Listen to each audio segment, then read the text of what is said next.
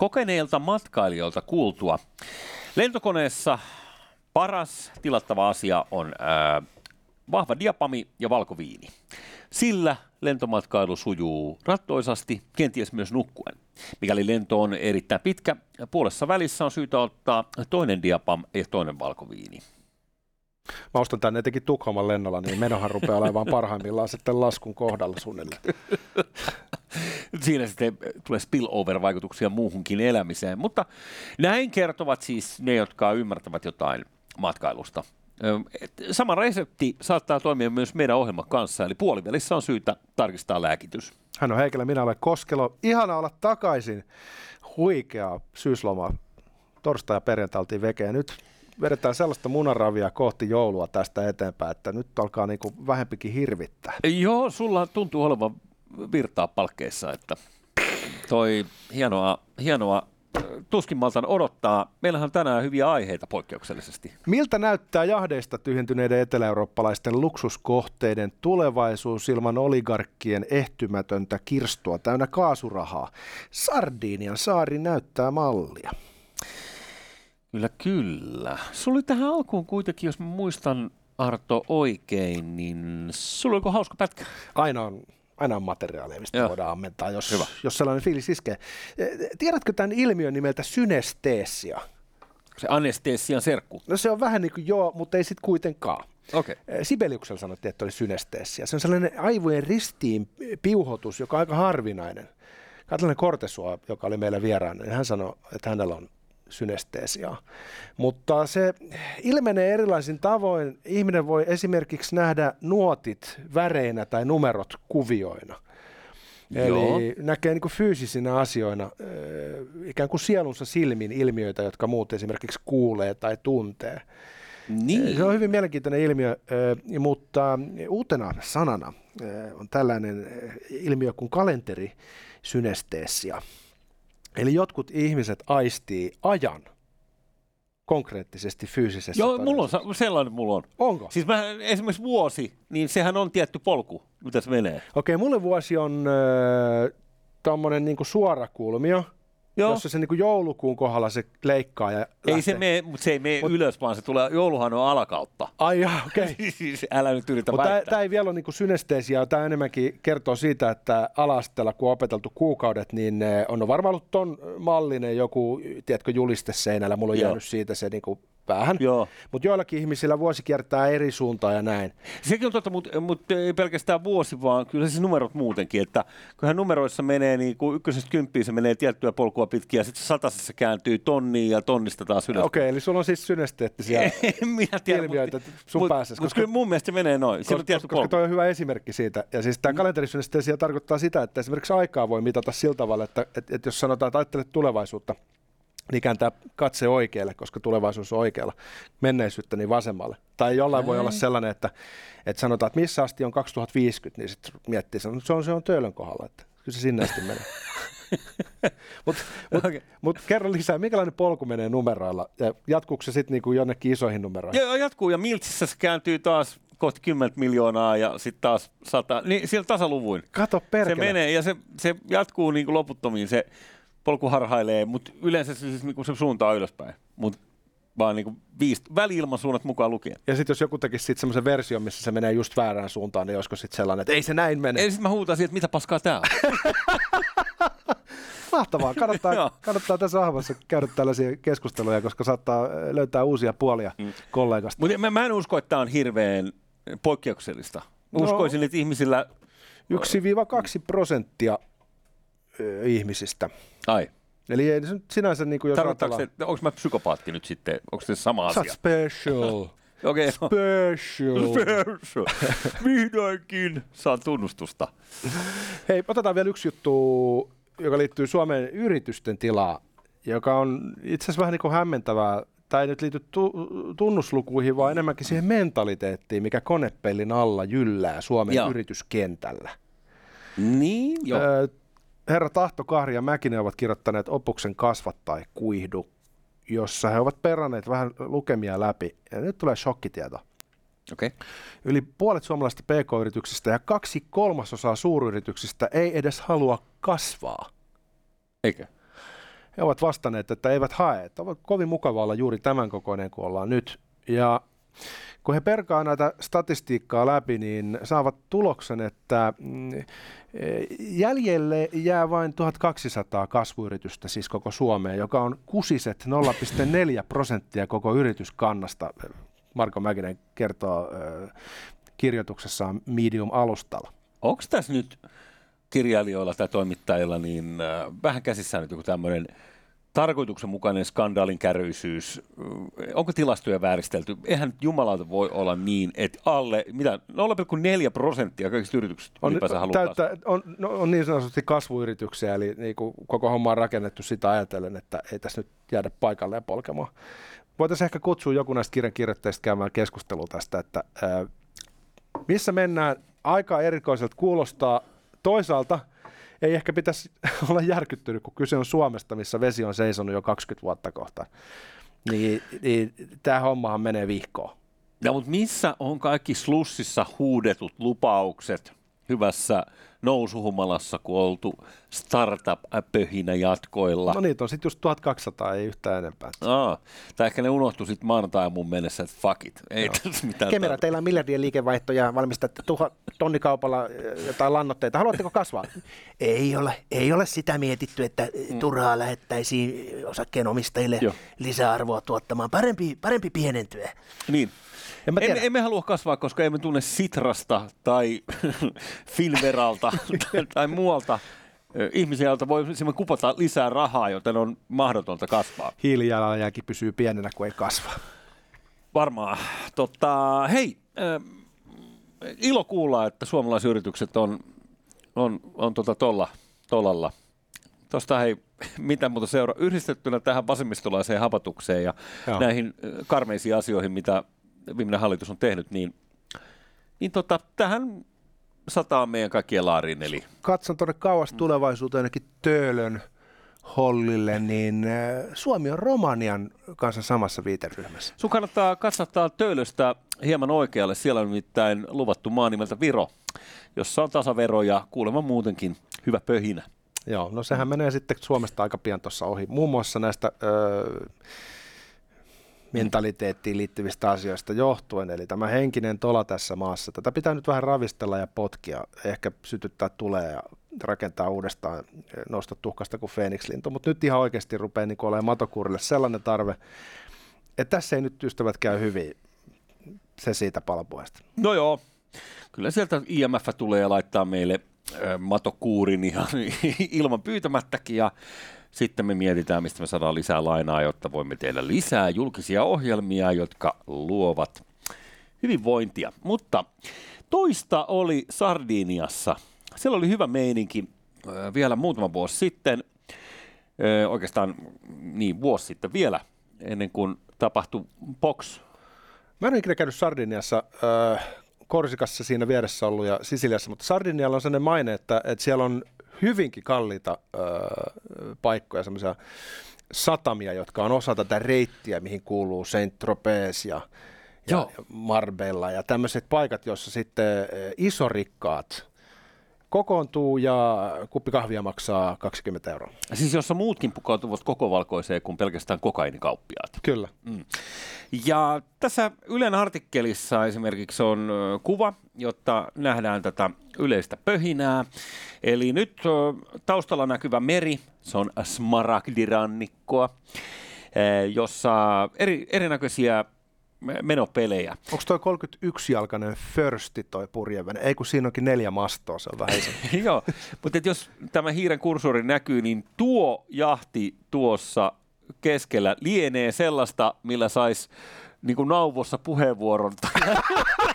Kato, tuossa näkyy yksi tämmöinen tumma harmaa, tommonen, että se voisi olla niin kuin sotalaiva tuossa niin keskivaiheella siinä, just siinä. Ni, niin. niin toikin on joku sellainen niin kuin, saatana veret seisauttava jahti, mutta tuolla se on nyt niinku korkeintaan keskikokoa, koska niin siis on... taustalla on kolme kertaa isompi. Niitä yhte- yhteysveneenä ehkä käytettynä.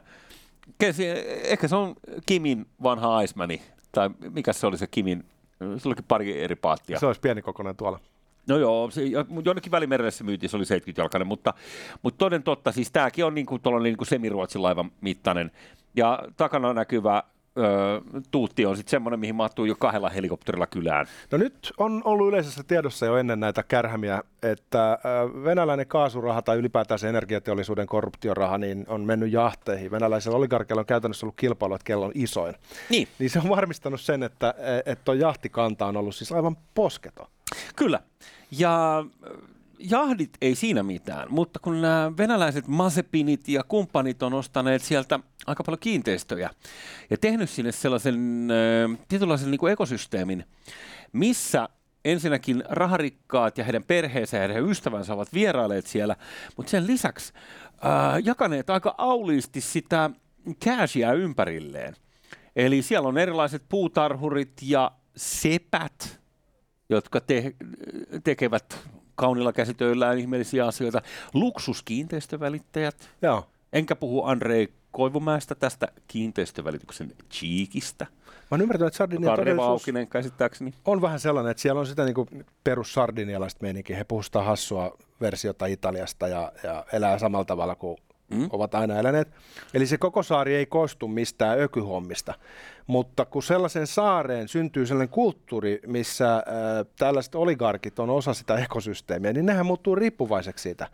Ja Varmaan sitten, aika kauhea tilanne. Kun on kerrannaisvaikutukset ja on kerrannaisen kerrannaisvaikutukset, että miten se vaikuttaa, että jos joku perheestäsi on nyt sitten töissä, sanotaan vaikka niin kuin kokkina tällaisella uusikka, uusikkalla perheellä tai tällaisella perheellä, joka nyt antaa niin kuin 100 euroa juomarahaa ihan jo kun ei jaksa niin kuin kantaa hiluja taskus. Ajattelen nekin rahat, jotka menee juomarahana sille, niin olisi pitänyt käyttää venäläisten terveydenhuoltoon tai teiden asfaltoimiseen tai johonkin, mutta sanotaan näin, että et, et, et rahan kuuluu kiertää.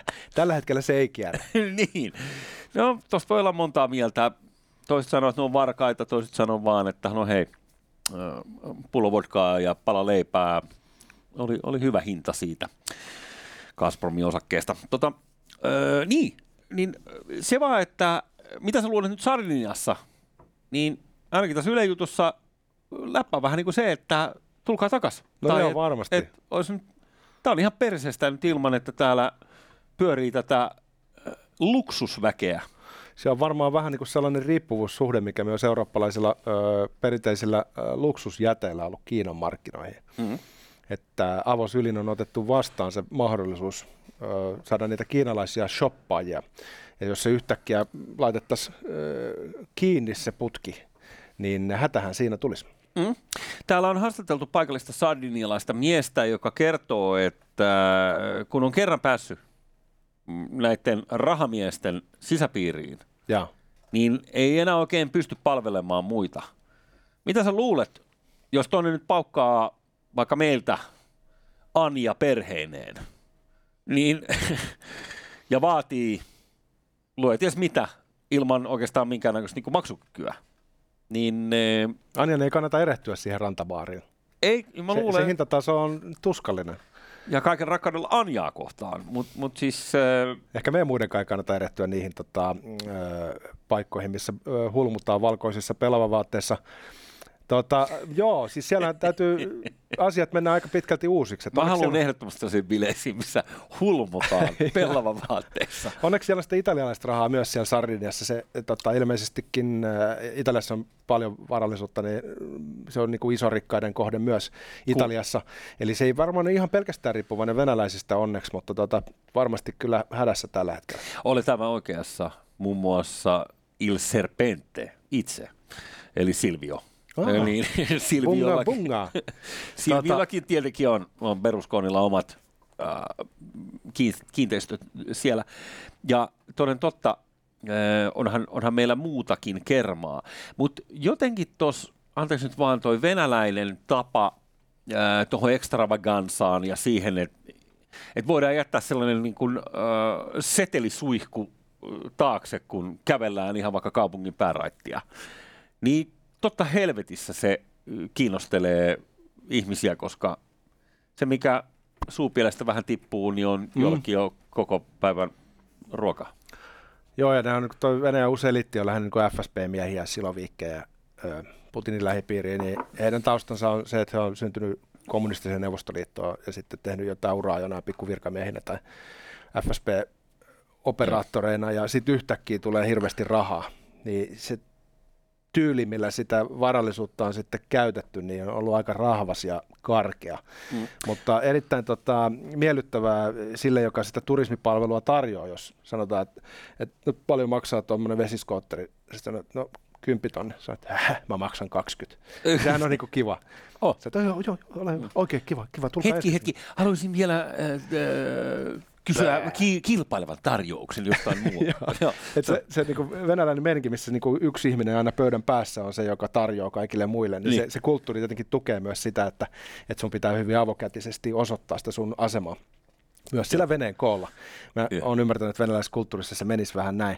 Tuota, Oletko tota Korsikalla itse erehtynyt ikinä käynyt? En ole käynyt. Kun siinä on niin kaksi saarta, jotka on vierekkäisiä. Korsika siis kuuluu Ranskaan. He eivät mm. koe olevansa ranskalaisia. He mm. suuttuvat, jos he et sano ranskalaisia. Mutta niillä on eri kulttuuri ilmeisesti siinä Sardiniassa.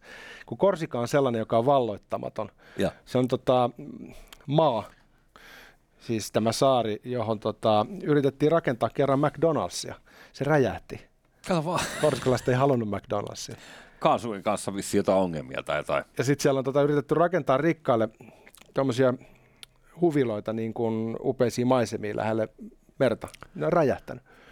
Joo. No, Paikallinen no... mafia ei salli sinne tällaista kulttuuria, missä tulisi ulkomaalaiset öö, levelemään rahojensa kanssa. Ja, mm. ja korsikalaiset ne ei niin oikeasti leiki, se, on, se kulttuuri on hyvin erikoinen. Joo, eli tuollaiset parvekekuolemat, mitä viime aikoina nyt on katsonut vaikka Putinin entistä lähipiiriä, niin niin tota, ilmeisesti se on ollut Kyllä. tapana siellä päin Se on niin kuin Asterixista. Mä kävin siellä tätä, äh, menin tuollaiselle kukkulan päälle, missä oli sellainen ravintola, joka talvella vielä avattiin sit niinku meitä varten pelkästään, että se oli jotenkin kiinni. Niin. Ja sitten mä luulen, että tämä on niinku, äh, korsikalainen vitsi.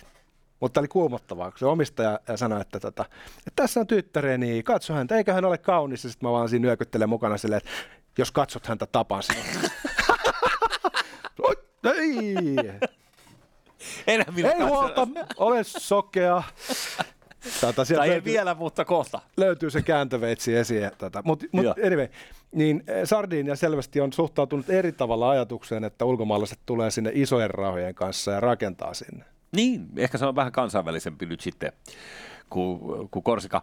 Öö, tota, se, mikä näissä venäläisissä oli vielä poikkeuksellista nyt suhteessa öö, muihin rikkaisiin, kenties Italiasta, on se, että täällä oli, että heidän huviloillaan yksi työntekijä saattoi huolehtia pelkästään pyykinpesusta, toinen ruokaostoksista, kolmas taas astioiden pesusta.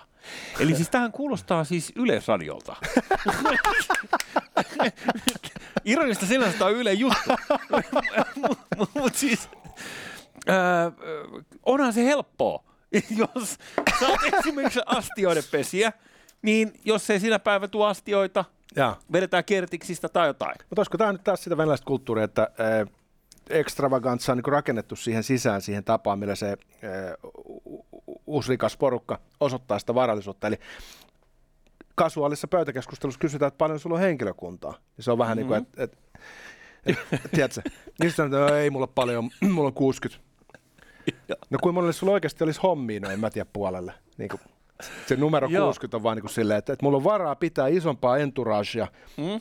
Tulee mieleen afroamerikkalainen kulttuuri, missä räppijätkellä pitää aina olla 20 kaveria Se on totta. Ja sitten kaikki maksetaan, ja sitten yhtäkkiä ollaan konkurssissa.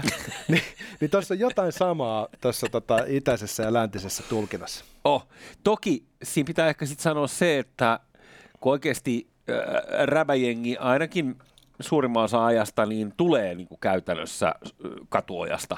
Siis että se se porukka, mikä pääsee kerran kukkulan huipulle huutamaan, niin mä ymmärrän, että ne haluaa sen niin kuin veljet mukaan siihen hommaan. Ja, ja sitten se kaikki uho, mikä liittyy tähän, niin tietysti on niin kuin osa sitä, että et, et tavallaan huudetaan niille ö, muille, jotka edelleen niin kuin Comptonin peltihökkeli kylissä, että hei, ja. Niin kuin, että me ollaan nyt täällä Kukkulan huipulla. Ja silti pitää sanoa keep it real.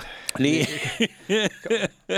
Kul, niin. Kulta käynyt kaulassa, mutta ehkä niin. tuossa venäläisessä itse asiassa on, on paljon samaa, jos me ajatellaan, että, että, että se eliitti, joka siellä vaurastui, niin ne ei ollut rikkaita niin kuin ennen sitä, kun se, tavallaan se, se on niin kuin uusi jako, että on jotakin poikkeuksia, niin kuin Oleg Deripaska, joka oli jo tuon Jeltsinin aikaa huipulla, mutta aika pitkälti siellä on vähän niin kuin jaettu uudestaan läänitykset. Joo. Niin tämä on se eka sukupolvi, joka on päässyt tähän sikamaiseen vaurauteen käsiksi. Ja ne on nyt sitten 70 ukkeleita, niin kuin toi Volodin ja Putinkin. Mm. Niin niiden lapset on nyt sitä sellaista elittiä, joka on syntynyt siihen kartanomaisiin datsoihin ja yksityiskouluihin ja siihen, että on neljä asuntoa ympäri Eurooppa, ja. niin ne on niin sitten jo varmaan todennäköisesti erilaisia niin kuin, jo, jo siinä tavassa, millä ne käyttää sitä rahaansa. Ehkä todennäköisesti. Mä luulen, niin. että, että niin kuin pahimmat ylilyönnit saattaa niin kuin jäädä tavallaan niin kuin vähemmän julkisiksi. Joo. Yksi yökerho on muuten ollut Sardiniassa kovasti näiden superrikkaiden suosiossa. Arvatko, mikä sen nimi on? Äh, kaviar? Ei. Sen nimi on uh, Billionaire. Just. no, mä tiedän, että sä et kysynyt paljon, mulla on rahaa. Mä kerron sen sulle silti. 1,6 miljardia eh, nykyruplan kurssilla ja, ja 60 ihmistä töissä ja toi jahti on mun. Kato, kuin iso se on. Kato, kato. Ja iso pullo samppania pöytään. Just. Me ei käydä Millionaire-klubilla, vaan Billionaire-klubilla. Toi estetiikka on kyllä tota, eh, kadehdittavaa, hienoa. Siis mm. Siis tässä protestanttisessa arkisessa äh, nuhjuisessa harmaudessa, niin välillä niin kuin, täytyy vaan nostaa hattua sille, että niin lähellä, niin kaukana meillä on tuommoinen niin. kulttuuri, joka niin kuin vetää homma ihan läskiksi. Ei häpeä yhtään. Ja meillä on sellainen kulttuuri, missä sanotaan, että rumat vaatteilla koreilee. Ee, niin. Heillä lukee siis samassa kassissa Dior ja Dolce Gabbana, ihan varmuuden vuoksi. Joo. No ei nyt ihan, mutta vähän liioiteltuna. tota, itse haluaisin nähdä vaan siis, että, että, siis nyt kun me puhutaan tästä, niin olisi hieno nähdä niin kuin tuollainen niin reality-sarja. Tiedätkö, niin kuin, en mä tiedä, oliga, oligarkit Sardiniassa. Toki on vähän myöhäistä sille, koska he ovat lähteneet jokin muualle. Niin äh, huhu kertoo, että Aasiassa ja Lähidässä ei ole jengi, jotka kiristelee jostain talouspakotteista. Bileet jatkuu. niin. Miksei mennä sinne, missä on hyvä meininki? No mikähän se sitten olisi se seuraava kohde, mihin nämä jahdit suuntaavat? Pitää ainakin olla lämmintä varmastikin. Ja no totta kai, mutta ehkä nyt Katar, Katarin satamassa tai Abu Dhabissa tai... Niin ehkä joo. Mm, Toi niin, Dubaihan on niin. venäläisten suosiossa ollut viimeiset vuodet. Siellä on vissiin aika pitkälti lentoliikenne niin. Moskovasta myös vienyt ihmisiä, jotka on ajatellut, että viettävät vähän pidemmänkin pätkän siellä. Niin, sitten jos on niinku, kun Singapore, en mä tiedä, siis siellä vaan saa laittaa purkkaa kadulle, koska muuten joutuu linnaan. Joo, se on, se on venäläisille ahdistava, siellä on niin sääntöjä. niin mä luulen kanssa, että siellä on laki. Sinne pätee ikävästi ne, ne säännöt ympäri no. maailmaa. Mutta ehkä se on se, toi Persianlahti nyt sitten, se oikeusote että tällä niin kuin horottelu jatkuu. Joo, ja sitten siellä on kuitenkin äh, vastassa sheikit, joilla on äh, samasta äh, hanasta tullut se varallisuus. ja kohtaa siellä ja, ja bileet jatkuu. Vaikka, mitä eroja olemmekaan? Ajatelkaa. Kukaan ei ole ikinä selvinpäin, koska kuningas on kuollut. Kauan kuningas.